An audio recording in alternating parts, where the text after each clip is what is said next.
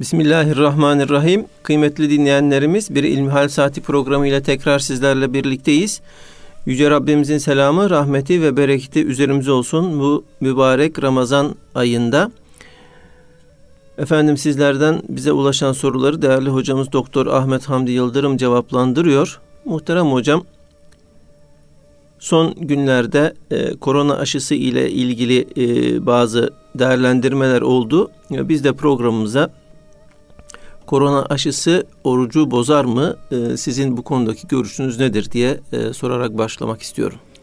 Elhamdülillahi Rabbil Alemin ve salatu ve selamu ala Resulina Muhammedin ve ala alihi ve sahbihi ecmain.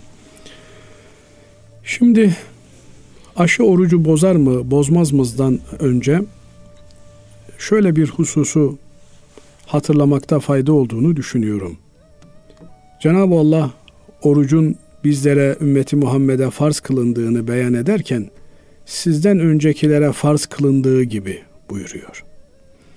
Anlaşılıyor ki bütün milletlere hem Muhammed Mustafa sallallahu aleyhi ve sellemin ümmetine hem de ondan önce gelmiş geçmiş olan peygamberlerin ümmetlerine oruç ibadeti farz kılınmış. Belki bir takım şekil farklılıkları olabilir. Ama kema kütibe alellezine min kablikum ayeti kerimesinden anlaşılan bir mana orucun önceki ümmetlerin, milletlerin oruçlarıyla aynı olduğu şeklinde. Fakat bugüne geldiğimizde bakıyoruz ki Hristiyanlar orucun muhtevasını değiştirmişler. Yahudiler orucun muhtevasını. Efendim bir takım perhizlere oruç adını vermeye başlamışlar. Bu yönüyle orucu şu bozar mı, bu bozmaz mı diye efendim gıda olarak alınan şey bozar, gıda olarak alınmayan şey bozmaz türünden tasniflere gitmenin doğru olmadığı kanaatindeyim. Oruç bir ibadettir ve ibadetlerde ihtiyat esastır. Yani olsa da olur, olmasa da olur şeklinde bir gelişi güzellik değil de muhakkak olacak şekilde ibadetlerde titiz davranmamız gerekir. Efendim 10 kişi olur demiş, bir kişi olmaz demişse o olmaz diyenin yani e, efendim orucu bozar mı bozmaz mı? 10 kişi bozmaz demiş, bir kişi bozar demiş. O bozar diyen kişinin sözüyle de amel ederek orucu herkes açısından sağlam bir şekilde tutmak gerekir. İmkanlar var. Bugün randevu ile oruç aşısına gidiyor insanlar. Yine Sağlık Bakanı diyor ki 7-24 eczanelerimiz aşı randevusu veriyor diyor. Böyle olunca insanların randevulerini iftar sonrasına almaya gayret etmeleri gerekir. Efendim orucu bozmuyormuş. Bozsa da bozmasa da eğer vücuda bir müdahale içeriyorsa yapılacak olan aşı ki böyle bir müdahaleden bahsediyoruz. Bunu iftardan sonraya bırakmak en doğru olan. Fakat baktın efendim randevu bulamadın. Böyle de bir e, daralmışlık durumu söz konusu. O zaman herhangi bir saatte bu e, aşı randevusunu alır gündüzüne de denk gelse aşısını olur ve aynen normal günlerde olduğu gibi oruç ibadetine devam eder.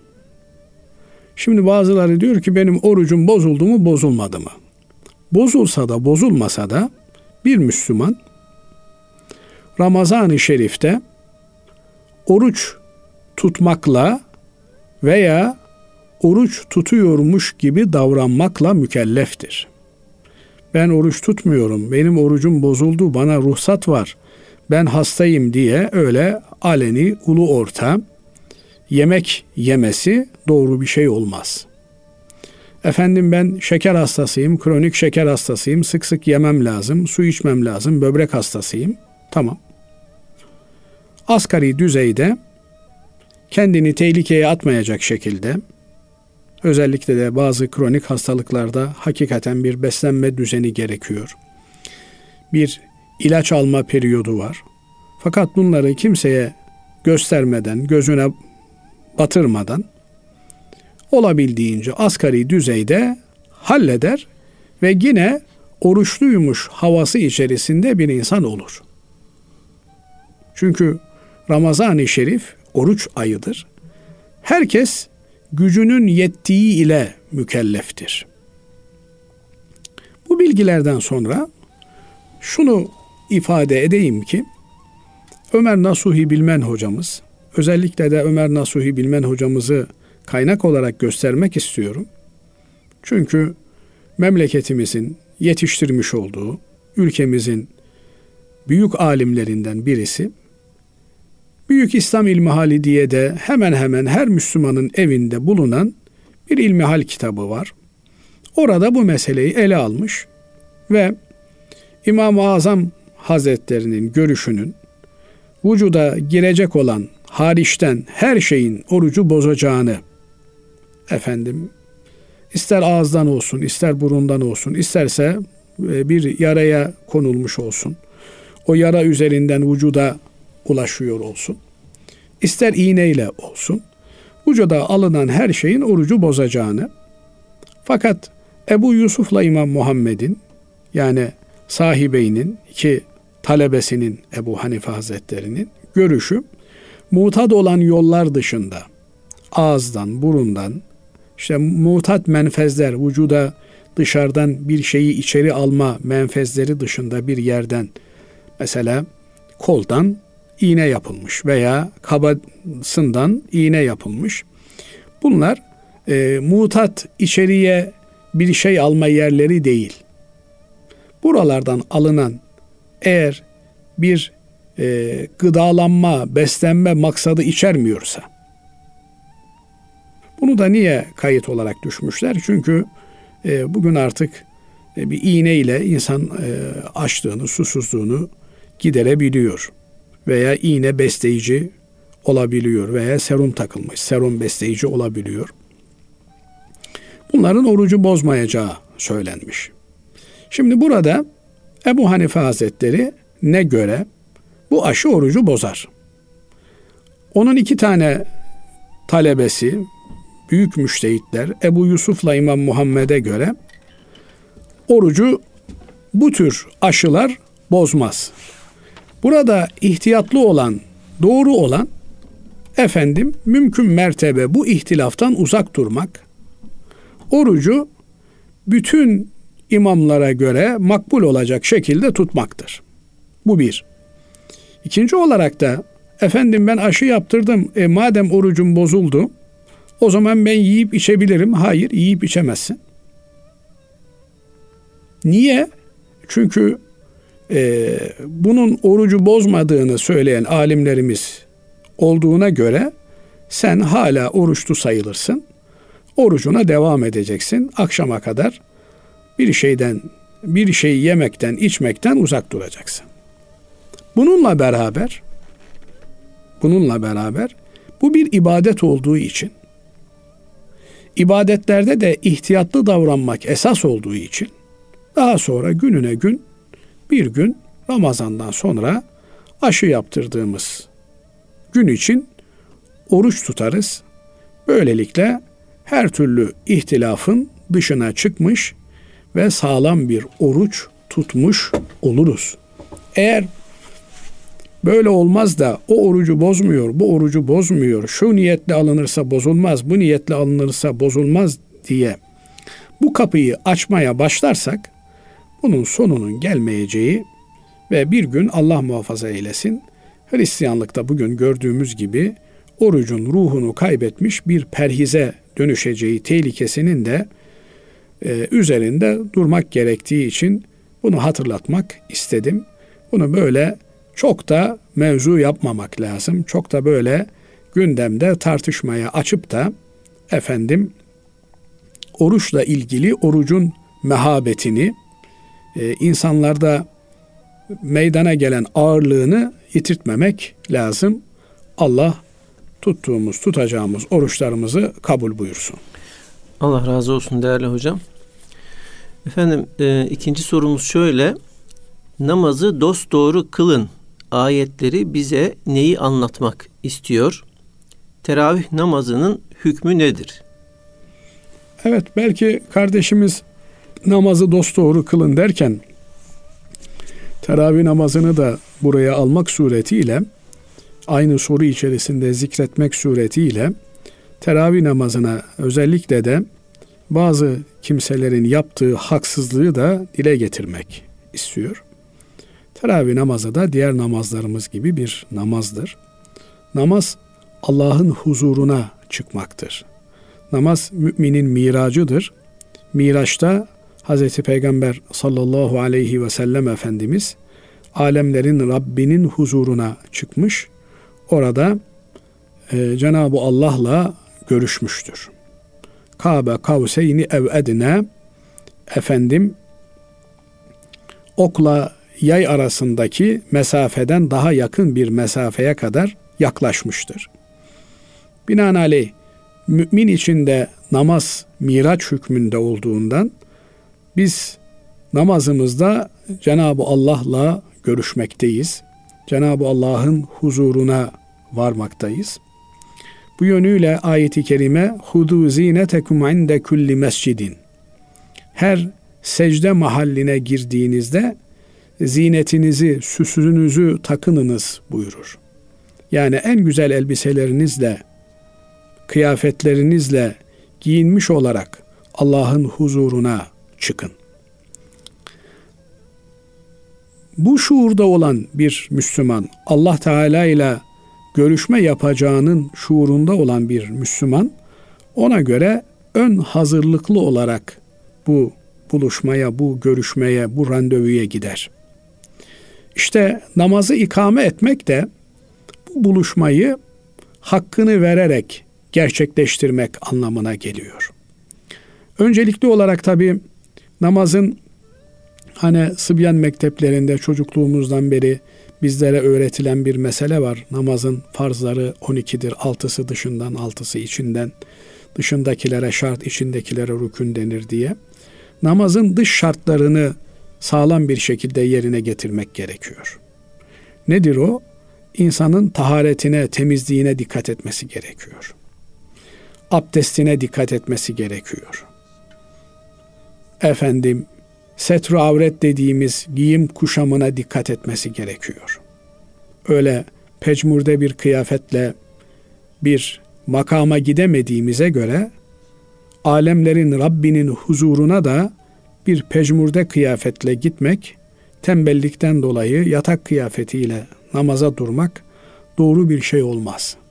Bu namazı ikame etmenin şekliyle bağdaşmayacak bir harekettir. Binaenaleyh insan dış şartlarını yerine getirmeli. Seccadede oturup şöyle Kabe'yi muazzamayı gözünün önünde tahayyül etmeli. Kabe'yi muazzamayı görmeye çalışmalı. Çünkü istikbali kıble dediğimiz bir de Kabe'yi muazzamaya yönelmek var. Evet, e, tavaf alanı içerisinde olduğumuzda alnımızın ortasını Kabe'nin ortasına denk gelecek şekilde konumlanıyoruz. Yer tutuyoruz. Ama uzaktayız göremiyoruz. O zaman da görmeye çalışmak lazım. Gözümüzün önüne getirmeye çalışmak lazım. Hasılı kelam bu dışarıdaki e, farzlarını yerine azami dikkatle getirdikten sonra kalben namaza hazır bir vaziyette namaza girmek lazım.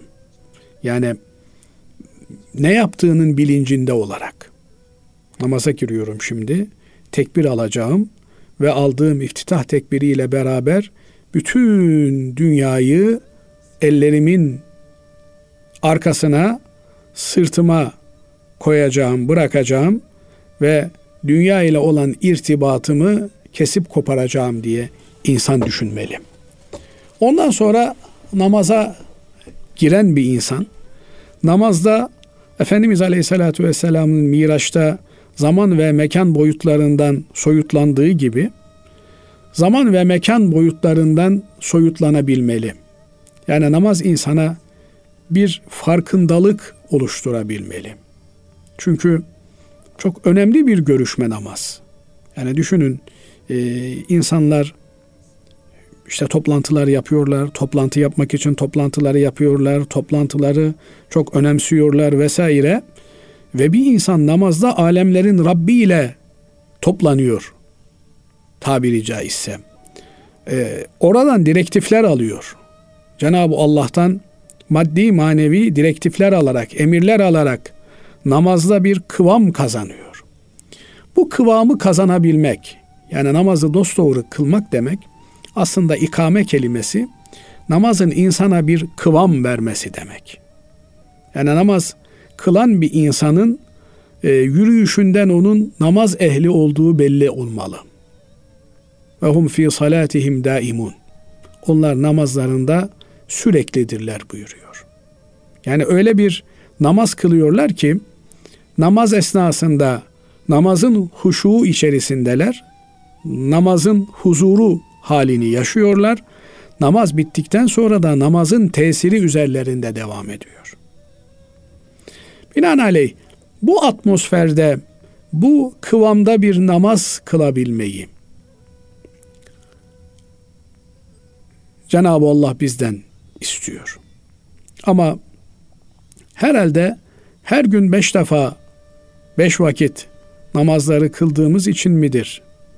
Yoksa işin bir türlü hakikatine eremediğimizden midir? Namaz bizde ben kendi adıma konuşuyorum tabii sizlere tenzih ederim. E, istenilen, beklenilen devrimi gerçekleştiremiyor.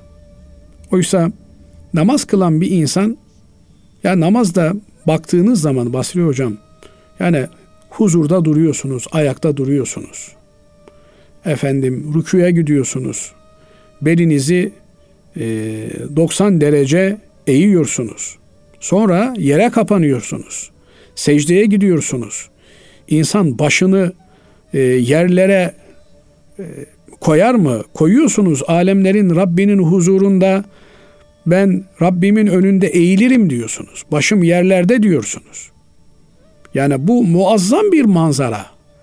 İnsan başını yere koyabiliyorsa birinin huzurunda o zaman o zatın emirleri ve yasakları onun için olmazsa olmaz demektir.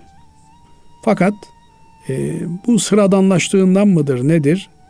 Bakıyorsunuz namazda başlar secdeye giriyor, gidiyor ama o namazın insanda yaptığı devrim, kula kulluktan uzak durmak. Efendim, yani şimdi bazen insan diyor ki ben kimseye kulluk yapmıyorum. Halbuki farkında değiliz. Hepimiz kendimize kulluk yapıyoruz. Kendimize tapıyoruz. Eferaite men ittahaza ilahehu heva. Arzularını, isteklerini ilah edineni görmedin mi diyor. Ya benim canım öyle istiyor. Efendim diyerek başlıyoruz cümleye ve e, şeytanın ihvalarının, nefsin kandırmacalarının maskarası haline geliyoruz. Allah muhafaza eylesin. Onun için namaz eğitimi almamız gerekiyor. Bırakın manevi olarak bir namaz nasıl kılınır eğitimini almayı maddi olarak bile şöyle biri bizim namazımızı videoya alsa günlerde artık biliyorsunuz herkesin elinde bir cep telefonu var birbirlerini çekiyorlar.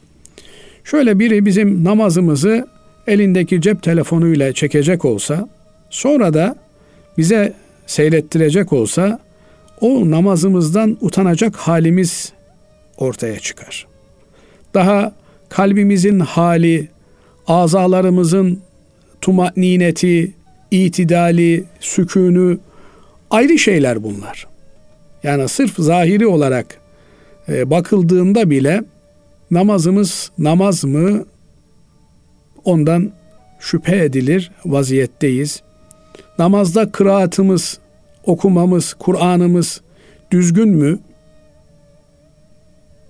soru işaretleri olan şeyler. Rükuda doğru bir rükû yapabiliyor muyuz? Ya namazda bırakın beni namazda hayat bulayım modunda mıyız? Yoksa bir an önce şu namazı yasak savar gibi kılayım da işime bakayım. Halbuki bir müminin namazdan başka ne işi olabilir? Herhalde en doğru cümle namazı dosdoğru kılmak, kişinin namazı hayatının merkezine yerleştirmesi, namazı dosdoğru kılmak için, her gün daha iyi bir namaz kılabilmek için bir gayret içerisinde olmasıdır. Eğer ilk kıldığımız namaz, tad aldığımız, lezzet aldığımız, huzur duyduğumuz bir namaz oluyor da sonraları hep o tadı, o lezzeti arıyor durumunda isek demek ki gün geçtikçe bizim dindarlığımızda bir zayıflama meydana geliyor demektir. Kaldı ki namazı doğru olan kişinin insanlarla ilişkileri de doğrudur. Alışverişi doğrudur, özü doğrudur, sözü doğrudur. Namaz gibi bir hakikate sahip olan bir kimse, namazın hakikatini yakalamış olan bir kimse, yani basit dünyalık hesaplarla meşgul olmaz. Dolayısıyla Allah o namazın tadını alabilmeyi, onu doğru olarak kılabilmeyi hepimize nasip eylesin.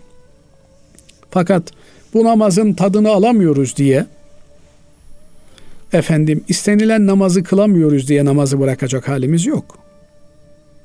Bu bir e, antrenman.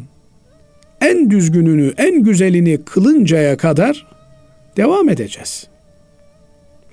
Va'bud rabbeke hatta ye'tiyekel yakin. Yakin ölüm gelinceye kadar ibadette kıvam kazanmaya, güzellik kazanmaya gayret ederek elimizden gelen gayreti göstereceğiz. Onun için de yani tam namaz kılamadığımızın bir itirafı olarak da selam verdikten sonra hemen estağfurullah diyoruz. Estağfurullah ya Rabbi. Yani bu namazı namaz gibi kılamadım.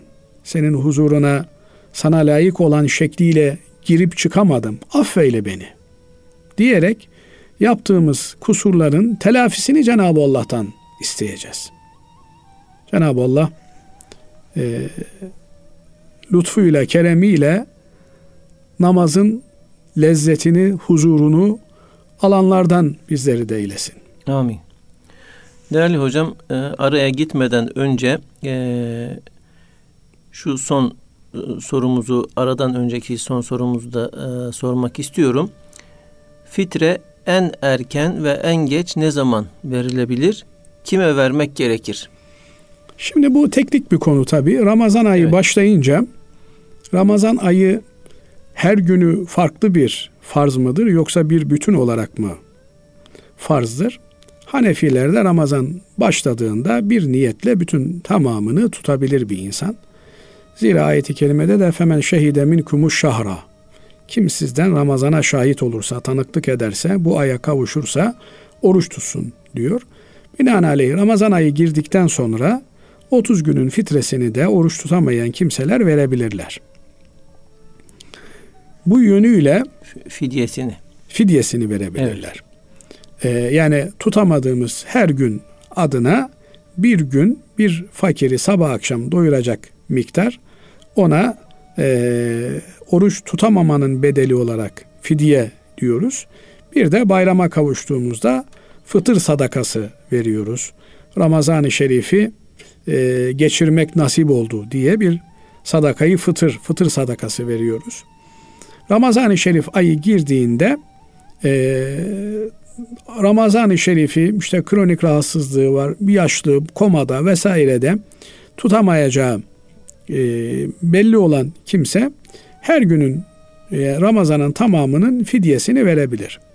Sadakayı fıtra gelince bu Ramazan'ı e, hayırlısıyla tamamlayıp bayrama kavuşmanın bir e, gerekçesi olarak veriliyor.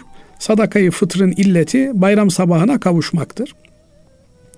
Fakat son günlerine doğru e, bu sadakayı fıtır dediğimiz fıtır sadakası bayram münasebetiyle verdiğimiz e, para da ödenmeye başlayabilir. Burada asıl olan bayramın herkes için bayram olmasıdır. Yani özellikle de açlığın egemen olduğu yerlerde insanlar günlük olarak yaşıyorlarsa o bayram günü kimse ben bugün ne yiyeceğim, ne pişireceğim derdini taşımasın diye bayrama girmeden sadakayı fıtrın kişilerin ellerine ulaştırılması gerekir. Burada da e, eğer yakınımızdaki insanlara vereceksek Ramazan'ın sonlarına doğru bunu vermemiz daha uygun olabilir. Ama uzak yerlere ulaştırılacaksa o zaman Ramazan-ı Şerif girdikten sonra buralara e, bu paralar havale edilebilir, gönderilebilir. Ramazan bayramı günleri geçtikten sonra e, ye bırakılması doğru değildir. Fakat olmuş, ihmal edilmiş. İşte ben demişim ki Basri Hocam e, bizim ailenin de sadakayı fıtrını çünkü biliyorsunuz sadakayı fıtrı aile reisi hanedeki e, baş sayısına göre verir. Kaç kişi varsa hanede kimlere bakıyorsa beş nüfussa beş kişi adına işte efendim e, 28 lira asgari olarak evet. Diyanetimiz ilan etti. Bu ilan edilen miktar asgari miktarlardır. Yani ondan aşağısı olmaz. Ne kadar fakir olursa olsun bir insan. Ama onun üstüne sıra gelince herkes kendi sofrasına göre, sofrasının maliyetine göre efendim buğday ekmeğiyle beslenenin ayrı, efendim e, sofrasında her gün tatlı olanın, et olanın ayrı. Binaenaleyh ona göre e, asgari 28 lira olmak üzere 50 lira, 100 lira, 500 lira, 1000 lira herkes kendi durumuna göre bir sadakayı fıtır e, hane halkının her biri adına mesela diyelim ki ben 100 lira hane halkının her biri için ödeyeceğim. Kendim için, eşim için ve çocuklarım için her biri için 100 lira 500 lirayı e, sadakayı fıtır olarak ödemem gerekiyor. E, birine emanet ettim, tembih ettim, vekalet verdim ama o unutmuş, ihmal olmuş. Ramazan bittikten sonra, bayram geçtikten sonra da onu o sadakayı fıtır kazası niyetiyle fakirlere ulaştırmam gerekir. Evet. Peki Allah razı olsun değerli hocam. Kıymetli dinleyenlerimiz şimdi kısa bir araya gidiyoruz. Aradan sonra kaldığımız yerden devam edeceğiz.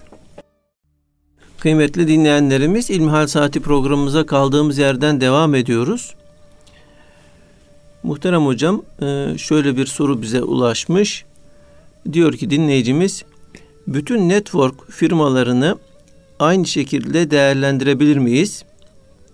Piramit usulü olmayan network firmalarında ticaret yapmak caiz midir? Ücretsiz bir kişinin altına üye oluyoruz. Perakende karımızı koyarak satış yapıyoruz. Kendimize üye ekleyip ağ oluşturduğumuzda gelecek olan tüm üyelere eğitimler düzenleyerek o kişilerin satış karından dolayı şirket bize prim veriyor. Bu prim caiz midir? Evet. Network pazarlama dedikleri, piramit usulü satış dedikleri e, piramit benzetmesini kullanmışlar. Çünkü işin başında bir adam var. O e, bir ürün ortaya çıkartıyor. Bu tür pazarlama e, usullerinde, yollarında iki şey söz konusu. E, birinde gerçekten bir ürün var. Yani insanların ihtiyacı olan, kullandıkları, faydalandıkları bir ürün var. O ürünü pazarlarken bir e, ağ kuruluyor bu ağdaki insanlar birbirlerini bu ağa üye yapıyorlar ve e, satış bu ağdaki kimselere ancak yapılabiliyor. Bir diğeri de efendim ortada e, bir ürün yok sembolik olarak veya işte uydurma bir şey var e, veya olan ürün dışarıda 3 lirayken burada 300 lira gibi bir meblağ e, satışa konuluyor. Burada ürün pazarlamak murat değil, maksat değil de insanları bir ağa üye yapmak. Böyle e, titan zinciri dedikleri bir saadet zinciri oluşturmak. İnsanlar kendileri sözüm ona işte bin lira vererek bu zincire üye oluyorlar. Ve her üye yaptıkları kimselerden de e, kendileri de bir pay alıyorlar. Eğer bir kimse 10 kişi üye yaparsa işte onlardan 100'er lira alıyor. Böylelikle kendi verdiği 1000 lirayı kurtarmış oluyor. O A üye yaptığı kimseler de başkalarını yaptığında bu sefer ikinci e, derecedekilerden 50 lira alıyor.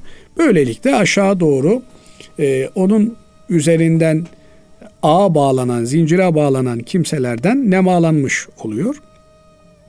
Bu tür e, network satış sistemi dedikleri veya piramit usulü satış sistemi dedikleri e, şeyde e, anlatmaya çalıştığım iki şey söz konusu. Biri hakikaten bir ürünün etrafında bir örgüt şeması oluşuyor.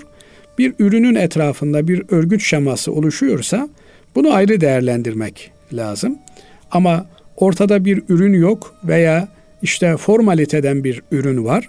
Tamamen bir e, saadet zinciri şeklinde insanları bir e, zincire bağlamak ve onların e, her bağlananın aidatından istifade etmek suretiyle zengin olacaklarını vaat etmek suretiyle bir e, umut simsarlığı yapmak bunu ayrı değerlendirmek lazım. Bu tür olanlar yani e, hakiki bir ürünü bir e, malı pazarlama maksadı taşımayanların e, asla doğru olmayacağı aşikar. Yani burada e, insanlar işte farz edin bir partiye üye oluyorlar. O partiye e, üye olan bir aidat ödüyor. Her üye yaptığı kimsenin ödediği aidattan da bir istifade söz konusu oluyor. İkinci grup e, belki caiz olabileceğini düşünebileceğimiz grup ise ortada bir e, malın olduğu. Burada da tabii e, temel bir takım problemler var. O da e, yani bir malı alıp satarken insanlar e, malı sattıktan sonra onu kimin kime satacağını, nasıl satacağını e, tekellerine alma haklarına sahip değiller. Burada bir tür kara borsacılık da denilebilecek olan yani bu mal ancak bu zincir aracılığıyla satılabilir. Bunların haricinde kimse üzerinden satışı e, olmaz diye bir kara borsacı, tekelci anlayışın da olduğu görülüyor. E, bunlarla ilgili yapılmış çok tabi detaylı çalışmalar var. Diyanetimizin de e, bu noktada Din İşleri Yüksek Kurulu'nun vermiş olduğu kararlar var. Eğer ortada bir ürün varsa ve bu ürün piyasadaki e, emsallerine nazaran e, gabni fahiş dediğimiz bir aldatma e, marjının e, altında bulunuyorsa yani piyasada 100 liraya satılan bir ürünü hadi bunları 105 liraya satıyor diyelim. Bu yüzde beşlik bir oran makul bir e, marjdır e, ise ve de insanlar emeklerinin karşılığından prim alıyorlarsa yani bir hizmet görüyor, tanıtım yapıyor efendim, e, insanlara eğitim veriyor vesaire veriyor. Bunlarla ilgili bunun e, caiz olabileceği yönünde kanaat sergilemişler. Fakat e, böyle olmakla beraber işin bir tekelleşme boyutu yani bu ürünü ancak bu tür bir A içerisinden alabilirsiniz. Zaman içerisinde burada tabi ürün e, maksat olmaktan da çıkıyor. Yani insanlar efendim e, temizlik ürünü alacaklar diyelim. E, piyasadaki herhangi bir ürünü alabilecekken illa bir ürüne yönlendirilme e, türünden bir e, şey olabiliyor. Bir müddet sonra bazıları için burada ve üründen daha ziyade o ağın ve ağa üye olanların getirileri mevzu bahis edilmiş oluyor. Bu yönüyle çok böyle gönül rahatlığıyla alın teri e, gibi helal bir kazançtır diyebileceğimiz bir şey değil. Ama haram mıdır? E, haram da diyemezsiniz. Çünkü ortada bir alışveriş var. İnsanlar bir mal üretmişlerse bunu istediklerine satabilirler. Eğer toplumda o mala yönelik bir ihtiyaç söz konusu değilse işte atıyorum mesela bir e, tabak üretmiş, bir çanak üretmiş. Başka muadilleri de var. Yok illa benim tabağı, çanağı alacaksan o zaman benim şartlarıma göre alacaksın diye bir e, şart ileri sürebilir mi? E, bu tür efendim alışverişin ruhuyla bağdaşmayan şartlar hoş karşılanmamış. Ama burada bir haramlık oluşur mu diye soracak olursanız haramlık değil fakat bir e, şüphe fakirin kanaatine göre oluşuyor bir tekelcilik olması ve yer yer e, alın teri olmayan bir şeyin istifade hanesine yazılıyor olması bir sıkıntı gibi görülüyor. E, bu gibi noktalardan bu kardeşlerimize mümkün mertebe bu tür şeylerden uzak durmalarını tavsiye ederiz. Ama bir insan da var ki e, bunu ancak bir geçim kapısı olarak edinebilmiş. Efendim başka bir iş yapma imkanı da yok. E, ona da bunu bırak aç kal diyecek halimiz yok. Cenab-ı Allah en doğruyu bilendir. Evet. Değerli hocam e, başka bir sorumuz da şöyle. Selamünaleyküm diyor dinleyicimiz. Sanal para olarak bilinen Ripple diye okunuyor herhalde. E, isimli bir para birimi var. Bu para birimi diğer para birimlerinden farklı. Farklı farkı ise belli bir e, şirkete bağlı ve denetleme altında olmasıdır. Ayrıca çoğu büyük banka para transferi işlerinde e, kullanılmaktadır. Bu para biriminin alıp satılması dinen caiz midir? Şimdi bu sanal para, kripto para e, meseleleri tabi bugünlerde çok yoğun bir şekilde gündemi teşkil ediyor. Çünkü e, medyada işte 3 liraydı, şimdi 300 lira oldu, 3000 lira oldu, 300 bin lira oldu diye e, habire bir reklamı, propagandası yapılıyor bu paraların. E, bunların tabi böyle e, kar edenleri e, nazara veriliyor ama bir de zarar edenleri var. Onlar pek gündeme getirilmiyor. Nasıl zarar ederler, nasıl kar ederler?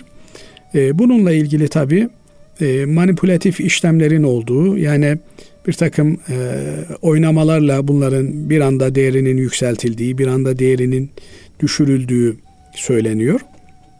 Niye? Çünkü adı üstünde sanal rakam.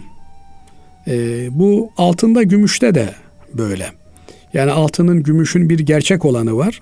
E, onu piyasada işte e, altın miktarı belli, altın rezervleri belli. Efendim gümüşün de miktarı belli, gümüşün de rezervleri belli. E, ama iş e, tahta üzerinden almaya gelince, scoreboard üzerinden almaya gelince orada bir limit yok. Yani 100 e, milyon ton da alabilirsiniz, 100 milyar ton da alabilirsiniz. Birden bir yüklenme olduğunda e, değeri yükseliyor. Birden bir e, satış olduğunda değeri düşüyor. Denilecek ki yani bu normal elmada da böyle değil mi? Yani insanlar çok talep ederlerse elmanın değeri yükselir. Talep biterse elmanın değeri düşer. Doğru elmada da böyle. Fakat şu farkı var. E, pazardaki elma belli yani. Yani adamın tezgahındaki elma belli. 10 kilo varsa 10 kilo, 20 kilo varsa 20 kilo. Ancak iş rakama gelince bu sınırsız bir rakam söz konusu. Yani işin sanal olması zaten bu noktada bir problem teşkil ediyor.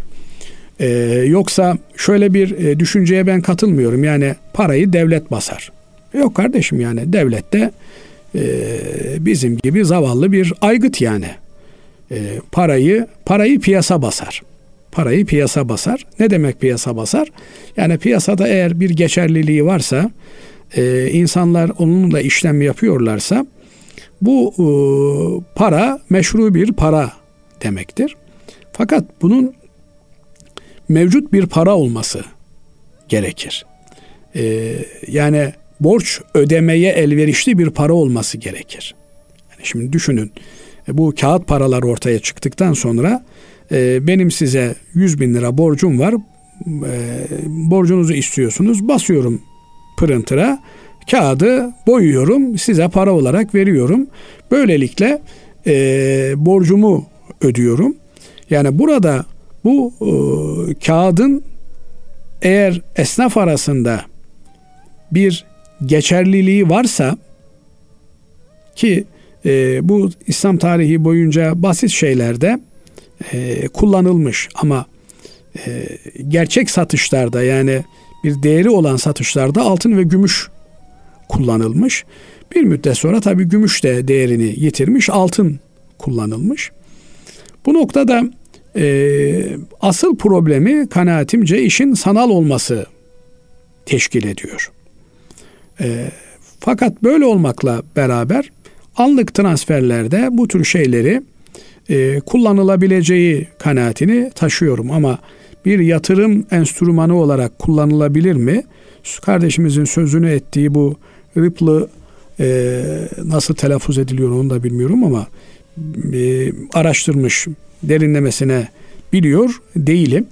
E, fakat Bitcoin ve benzeri e, kripto paralar üzerinden değerlendirecek olursak yani bunun arkasında bir şirketin olması, o şirketin bunu kontrol ediyor olması, şirketi kim kontrol edecek? Yani şimdi baktığınızda da e, Bitcoin'in de kendi içerisinde bir mantığı var. O mantığa göre işliyor. Dolayısıyla bu sanal olan, bu altı çizilecek olan e, nokta burası. Sanal olan ve işi bir nevi e, talih oyununa çeviren yani her sabah kalkıp bakıyorsunuz bitcoin kaça çıkmış efendim altın kaça çıkmış gümüş kaça inmiş bu tür bir e, sanallık içeren alışverişlerin doğru olmayacağı kanaatindeyim. Ancak e, bir takım transfer işlemlerinde eğer e, daha rentable görünebiliyorsa kullanılabilir. Anlık olarak yapılan işlemlerde kullanılabilir. E, karşılığını efendim sağlam bir e, para birimiyle yani reel bir para birimiyle tahsil etmek kaydı ile diye düşünüyorum. Allahu alem. Evet. Değerli hocam, Hazreti Peygamber Efendimizin hatırı için Allah'tan bir şey istemek doğru mudur? Şimdi e, Cenab-ı Allah benden isteyin ben size vereyim diyor. Du'uni yestecib lekim diyor. E, dua edin ben sizin duanıza icabet edeyim diyor. E, müminin direkt Cenab-ı Allah'tan talepte bulunma, duasını alemlerin Rabbine arz etme imkanı var. Bu imkanı kullanması halinde hatta bizatihi dua etmesi bile onun e, duasının kabul olacağının alametidir. Ancak duanın dua olması gerekir. Nasıl duanın dua olması gerekir? E, Efendimiz Aleyhisselatü Vesselam yani adamın biri dua ediyor, üstü başı dağınık, fakir. E, fakat yediği haram, içtiği haram, haramdan giyiniyor. Onun duası nasıl kabul olunsun diyor. Rubbe eş'afe akbar. Yani üstü başı dağınık, toza toprağa bulanmış, gariban bir kimse. E, bunun duasının kabul olması lazım. Fakat haramla beslendiği için, haramla gıdalandığı için, haram giyindiği için, haram helal hassasiyeti olmadığı için duası dua değil ki. Nasıl duası kabul olunsun? Binaenaleyh bir kimse Cenab-ı Allah'a dua ederken e, Allah'a layıkıyla kul olabilme kıvamında dua etmesi lazım. Efendimiz Aleyhisselatü Vesselam'ı duasına aracı etmek istiyorsa ki Efendimiz Aleyhisselatü Vesselam'a salatu selam getirmek dua demektir. Efendimiz Aleyhisselatü Vesselam bir sahabe efendimiz kendisine diyor ki ya Resulallah diyor sallallahu aleyhi ve sellem ben diyor dua ederken duamın bir kısmında size de salat ve selam okuyorum diyor. Soruyor yani yaptığım doğru mu diye. Efendimiz de buyuruyor ki ne kadar çok yaparsan o kadar senin için daha hayırlıdır diyor. O zaman ya Resulallah üçte birini size salatu selam okuyayım diyor. Efendimiz çoğaltırsan senin için daha hayırlıdır diyor. Hasılı kelam en sonunda e, bu sahabe efendimiz diyor ki öyleyse ya Resulallah diyor. Ben bütün duamı size salatu selam okuyarak geçireyim diyor. Allahumma salli ala Muhammedin ve ala ali Muhammed. Yani bazen bakıyorsunuz Efendimiz Aleyhisselatü Vesselam'ın adı geçiyor, salatu selam getirmiyor Müslüman. Ya kardeşim sen salatü selam getirsen ne olur, getirmesen ne olur? Alemlerin Rabbi Allah Azze ve Celle salat ve selam okuduğunu söylüyor. İnna Allah ve melaiketehu yusallun alen nebi. Allah ve melekleri muhakkak peygambere salat okurlar diyor. Yani şimdi Allah salat getirmiş. Sen getirsen ne olur, getirmesen ne olur? Ha getirirsen kendin için büyük iş yapmış olursun. Allahumma salli ala Muhammedin ve ala ali Muhammed. Niye? Özellikle de Ramazan-ı Şerif'te, özellikle de Cuma günleri Efendimiz Aleyhisselatü Vesselam çokça salatu selam getirilmesini kendisine bizlere tavsiye ediyor. Cuma günü diyor bana yaptığınız salatu selam direkt bana ulaştırılır. Ben de ona mukabele ederim diyor. Bunun sebebi az önce soruda kardeşimizin sormaya çalıştığı mesele. Yani Hz. Peygamber aleyhissalatü vesselamın hakkı için ya Rabbi bana şunu ver diye söylemek yerine Peygamber Efendimiz bize kendisine salatu selam getirmemizi söylüyor. Allahumma salli ala Muhammedin ve ala ali Muhammed. Niye? Çünkü salatu selam Hazreti Peygamber Efendimiz'e bizim kendimizce, kendi gücümüzce duamız anlamına geliyor. Biliyoruz ki biz bir mümin bir mümine dua ettiğinde, onun gıyabında, onun arkasında dua ettiğinde Cenab-ı Allah bir melek gönderiyor ve o melek diyor ki ya Rabbi bu kulun filan için dua etti sen ona iki mislini ver diyor. Şimdi bizim kendi adımıza yapacağımız duanın hani söylemeye çalıştık. Kusuru olabilir, eksiği olabilir, e, yediklerimize şüpheli şeyler bulaşmış olabilir, kazancımızda problemler olabilir. Kendi adımıza yaptığımız duanın dua olmama ihtimali yüksek. Fakat ben Basri hocam için dua ettiğimde onun boğazından aşağıya e, geçenle benim bir alakam yok. Yani onun adına haram yemiş değilim. Onun adına haram içmiş, onun adına haram giymiş değilim. Binaenaleyh ona dua ederken sağlam bir ağızla, temiz bir ağızla dua ediyorum. Çünkü evet günahkar bir insanım ama benim günahım kendime. Kimse kimse için günah işleyemez. Böyle olunca bir melek de gelip iki katını Allah'tan benim için isteyince ben bir yerine iki kabul olunmuş dua kazanmış olurum. Eğer Efendimiz Aleyhisselatü Vesselam'a salatu selam getirmişsem o zaman bu onla çarpılıyor. Efendimiz buyuruyor ki bana bir kere salat getirene ben on kere salat getiririm diyor. Yani ben ona on kere dua ederim diyor. Dolayısıyla bizim kendimize dua etmemiz mi yoksa Efendimiz Aleyhisselatü Vesselam'ın bize dua etmesi mi? Hangisi bizim için daha önemli olur, daha geçerli olur? Elbette Hazreti Peygamber Efendimizin bize dua etmesi duanın makbuliyeti açısından daha önemlidir. Bunu böyle yapmak lazım. Diğer taraftan işte filanın hakkı için, filanın hürmeti için vesaire filan ifadelerle ilgili şimdi Allah katında kimsenin bir alacağı yok. Yani e, hatırı var tabi. Efendimiz Aleyhisselatü Vesselam'ın e, alemlerin yüzü suyu hürmetine yaratıldığı bir peygamber olarak hatırı olmaz mı? Elbette var. Fakat böyle demek yerine duayı kendimize nispet etmek yerine bırakalım Hazreti Peygamber aleyhissalatu vesselam Efendimiz bizim ona getirdiğimiz bir salatu selama mukabil on kere bize dua etmiş olsun ve üstelik biz neyi isteyeceğimizi tayin etmekten de aciziz. Bazen başımıza bela olacak şeyler istiyoruz. Ya Rabbi diyoruz. Zenginlik ver diyoruz. Şurada bir ev sahibi olayım diyoruz. Şu olsun bu olsun. Bakıyorsunuz o zenginlik başımıza bela oluyor. O ev başımıza bela oluyor. Öyle bir komşu musallat oluyor ki aman Allah ya Rabbim nereden ben burayı aldım dedirtiyor. Artık satsan satılmıyor, atsan atılmıyor. Bir abimiz öyle dedi ya kardeşim dedi yani ne yapayım ben bu parayı dedi. Yaksan yakılmıyor dedi, atsan atılmıyor. Dolayısıyla Allah'tan hayırlısını istemek lazım. Bizim için neyin hayırlı olduğunu da Cenab-ı Allah bizden çok çok daha iyi bildiğine göre e, Hazreti Peygamber aleyhissalatu vesselam Efendimiz'e salatu selam getirmek suretiyle bizim için yapılacak duanın mahiyetini de muhtevasını da ona bırakmak lazım. Öyle diyor Efendimiz Aleyhisselatü Vesselam. Yani duamın tamamında sana salatu selam getireyim diyen sahabe efendimize o zaman diyor seni dertlendiren şeylerden kurtulursun. İşte borcun var, derdin var, çocuğundan sıkıntın var, işinden problemin var, enflasyon var, borç var vesaire filan.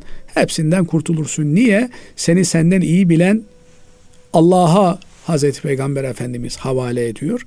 Binaenaleyh biz dertlerimizden kurtulmak, sıkıntılarımızı bertaraf etmek için en güzel yapacağımız dua Efendimiz Aleyhissalatu Vesselam'a salatu selam getirmektir. Onun için e, sabah akşam salatu selam getirsek yine e, bir şey yapmışız sayılmaz. Ama e, Efendimizin adı anıldığında Muhammed Mustafa denildiğinde sallallahu aleyhi ve sellem en azından demek lazım. Bu kadarını da diyemeyen bir Müslüman artık ne bileyim yani yatacak yeri yok. Hangi yüzde Efendimiz Aleyhisselatü Vesselam'ın Havz-ı Kevser'ine gidecek? Evet. Evet. Allah razı olsun kıymetli hocam. Değerli dinleyenlerimiz bugünkü İlmihal Saati programımızın sonuna ermiş bulunuyoruz. Efendim hepinizi Allah'a emanet ediyoruz. Hayırlı Ramazanlarınız olsun.